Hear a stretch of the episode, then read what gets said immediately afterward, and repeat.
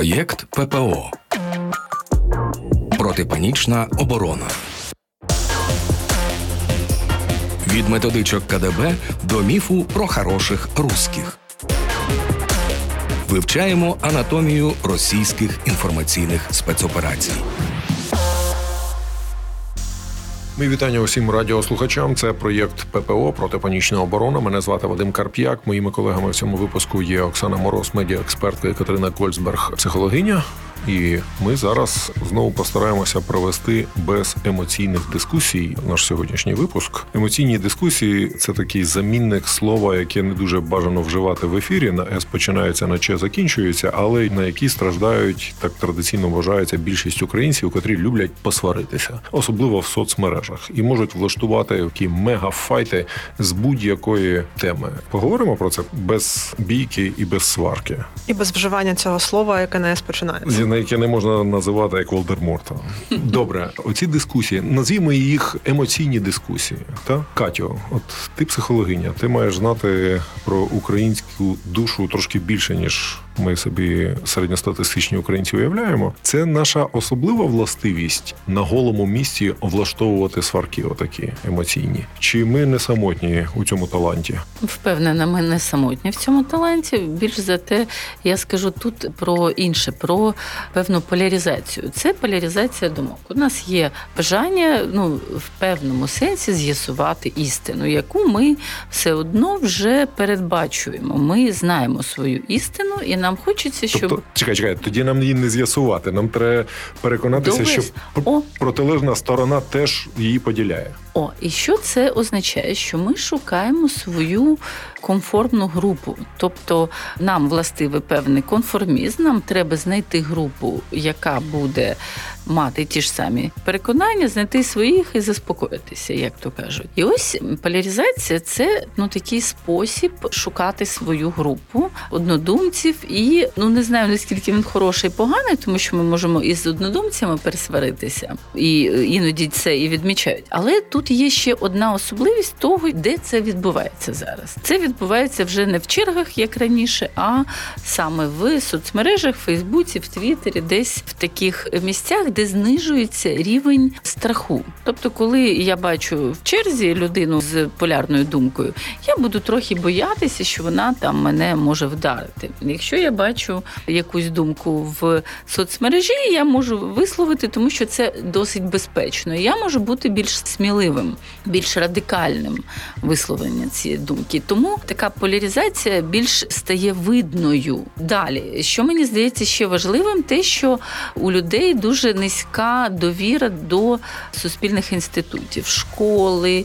медицини, ну таких речей. І саме ці сварки стають і більш такими яскравими, тому що коли вчора жарт прочитала, що не заздрю людям, які вибрали child-free, тому що в них немає такої нагоди посваритися в батьківських чатіках. Тобто, ну, це ж певне задоволення люди відчувають, коли вони намагаються щось доводити свою думку. Але, ну, наскільки я знаю, є дуже багато країн, де такі ж речі можуть відбуватися, і це не, не якась така наша унікальна особливість. Єдине, що ми відчуваємо, що коли ми сваримося, ми втрачаємо десь щось головне, заради чого все починалося. І оце є тим, що ми маємо усвідомити, що ми втрачаємо щось, коли сваримося. Ми до цієї думки повернемося, але я хочу Оксану зараз запитати. Катя дуже добре зафіксувала цей момент, що медіа, у нашому випадку соцмережі, інтернет, але взагалі медійність, вона підживлює конфліктність, тому що коли ти у черзі сваришся, то ти підбираєш залежно від свого опонента висловлювання, бо справді можна і в голову отримати, якщо дуже емоційно сваритися. Інтернет прибирає цю можливість отримати в голову, тільки віртуально хіба що. Виходить, що медійність підживлює оцю скандальність і дискусійність. Абсолютно, вона вмикає ще й так званий стадний інстинкт, коли людина бачить, що, наприклад, дискусія, вона йде в певному напрямку, більшість підтримує, а я ж буду як більшість і буду підтримувати це. або навпаки ідуть якісь аргументи, які мене дуже емоційно вмикають, або це взагалі штучна історія, коли її створила Росія. От ми в одній з програм про мову говорили про те, що в нас ніколи не було мовної проблеми. Це те, що було створено штучно Росією, в тому числі на ось цих емоційних дискусіях, коли люди відстоювали свої якісь інші позиції. Тому медійність тут в такому нашому національному спорті з емоційних дискусій вона відіграє дуже ключову роль. І вона в той же час не просто ключову роль відіграє, вона ще й дає інструмент ворогу чи маніпуляторам для того, щоб змінювати настрої, щоб переключати увагу, щоб розколювати суспільство. А по яких лініях ти бачиш, нас будуть розколювати росіяни або вже розколюють? До ну, класичних, крім... до так. класичних мова, релігія, які зараз в нас актуалізовані, додаються ще, звісно, ті, які Чекай, стосуються... Але тут ми за якось поверталися, я хочу, щоб ти зафіксувала оцю думку.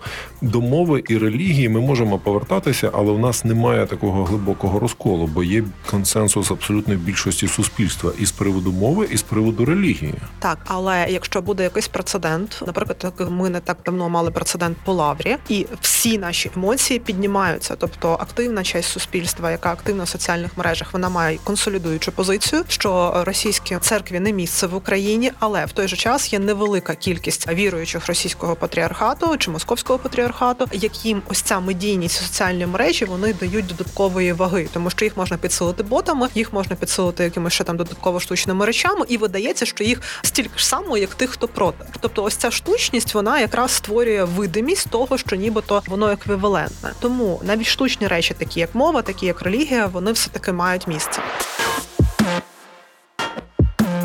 Ви слухаєте «Радіокультура». Проєкт Пе Пе О. Протипанічна оборона. Добре, а тепер вернімося до, крім цієї трійки традиційних моментів розколу теоретично, на яких грає Росія, що ще?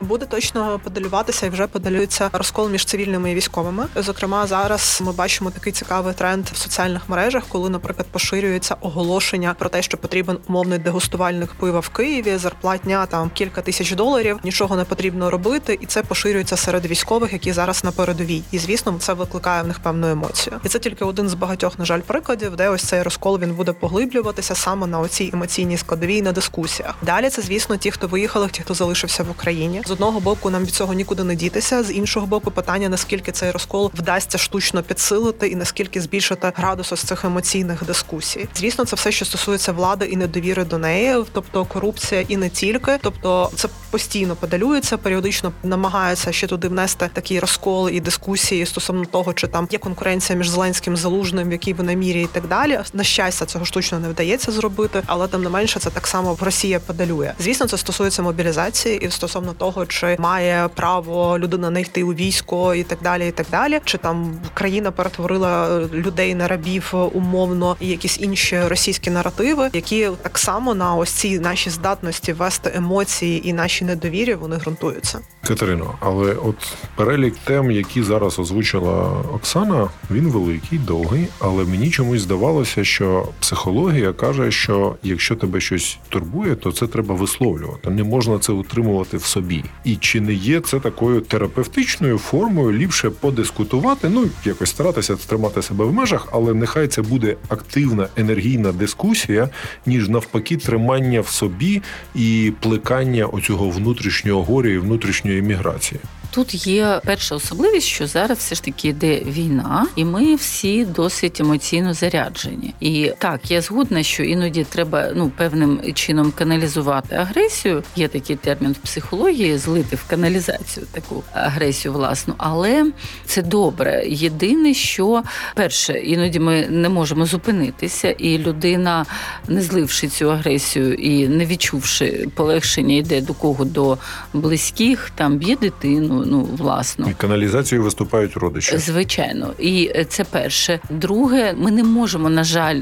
це регулювати, але маємо свідомо підходити до того, як вибудовується суперечка. Тобто ми маємо говорити про позицію, а не про персону. Тобто іноді це виходить зливання на персону. От ти дурний, тому що там не розумієш. Чи як це виходить? Як це можна не розуміти? І тоді вже є особливість особисті образи, які ну не можна вже переварити так легко, і люди переходять від конструктивної суперечки до якихось особистих речей. Тобто ми обговорюємо не заяву пані посла, а так, одяг, а в одяг. який так. вона була вбрана, коли цю заяву виголошувала. Так. Оце, мені здається, не є конструктивним, тому що ну є речі, які ми не маємо просто обговорювати, ну просто ні камільфо, як то кажуть. Ну, аж всі на нервах. Так, і тому ці речі не керовані є. Оксана, але маючи необхідність проговорювати ці речі, я так само не можу не звернути увагу, що той перелік конфліктних тем, які ти назвала, і який потенційно є списком завдань мінімум для російської пропаганди, для розколу українського суспільства, це так само можна трактувати як нормальний демократичний процес. Демократія починається з дискусії. І всі оці речі, які є больовими точками, вони все одно повинні бути проговорені в суспільстві. І вони повинні бути винесені на публічне обговорення, в тому числі і в соцмережах, навіть якщо це нам не подобається. Ти знаєш, тут дуже чітко треба розуміти демократичність і штучність процесу, тому що ця грань, вона в наших умовах, в цифровому світі, вона стерлася, і ми дуже часто підміняємо такі поняття, як, наприклад, свобода слова людини і свобода слова бота, які в соціальних мережах мають абсолютно одну і ту ж саму набір функцій і так далі. Тому так, ми повинні це проговорювати, але ми повинні проговорювати це без штучного втручання. В поточних умовах це неможливо зробити в соціальних мережах. В поточних умовах емоційність, градус цього обговорення, він завжди буде максимальний, в тому числі за рахунок цих штучних інструментів. Ми не зможемо навчити людей вести раціональну дискусію в поточних умовах, наводити якісь раціональні аргументи і так далі. Тому так, це виглядає як демократичний процес, але ні, це не про демократичність, це якраз про впливи, про зміни нашого мислення і поведінку, який робить ворог чи будь-який інший маніпулятор. Тому тут потрібно думати, на яких площадках це демократичне обговорення має бути, і як ми взагалі на це маємо реагувати, як це ми маємо включати в якісь певні процеси. Тому що дуже багато зараз ось цих дискусій починається з фрази «нам потрібно натиснути на владу, щоб», «нам потрібно донести до влади, щоб». І так, дійсно, є процеси, в яких ми інформуємо своєю реакцією владу, що нам це не подобається і потрібно щось змінювати. Але ось ця грань, коли це від інформування влади переходить до, власне, хаосу, який ділять українці, вона дуже тонка і вона дуже часто переходить. Я люблю грати в шахи, але зрозумів, що я не можу грати в шахи з комп'ютерною програмою. Тому що комп'ютерна програма мислить значно швидше, ніж я, і вона на кожен мій крок на дошці зразу моментально дає свій крок, і це збиває мій ритм мислення. Я хочу так само швидко реагувати і роблю помилки, і збиваюся. Тому так само і в розмовах, в комп'ютерних цих дискусіях онлайнових з ботами, ти один, а їх може бути десять на тебе. Ти не встигатимеш відбивати ці аргументи, будеш емоційно реагувати і допускатися помилок. Тому ці дискусії вимагають часу на обмірковування аргументації, її обробку і оприлюднення. Я тут можу коротко сказати свій рецепт. Я коли бачу, що щось несеться, іде якесь емоційне обговорення, я завжди витримую паузу, бодай кілька годин або півдня, для того, щоб зрозуміти і проаналізувати, що відбувається і яке моє особисте, не емоційне, нав'язане зовні, а моє особисте відношення. Я так само. І гумор. Гумор дуже допомагає справлятися з цими речами. Нема в мене хорошого жарту на завершення цієї бурхливої дискусії, хоча й дискусії не назвеш так. Дружні обговорення. Жодного бота якось не весело було. Дякую Оксані Мороз, медіаексперті, Катерині Гольцберг, психологині. Мене звати Вадим Карп'як, і це черговий випуск проєкту «Протипанічна оборона». Від методичок КДБ до міфу про хороших русських. Вивчаємо анатомію російських інформаційних спецоперацій. Ви слухали проєкт «Радіокультура». Матеріал підготовлено за підтримки Міжнародного фонду «Відродження» у межах проєкту Пе Пе О «Протипанічна оборона».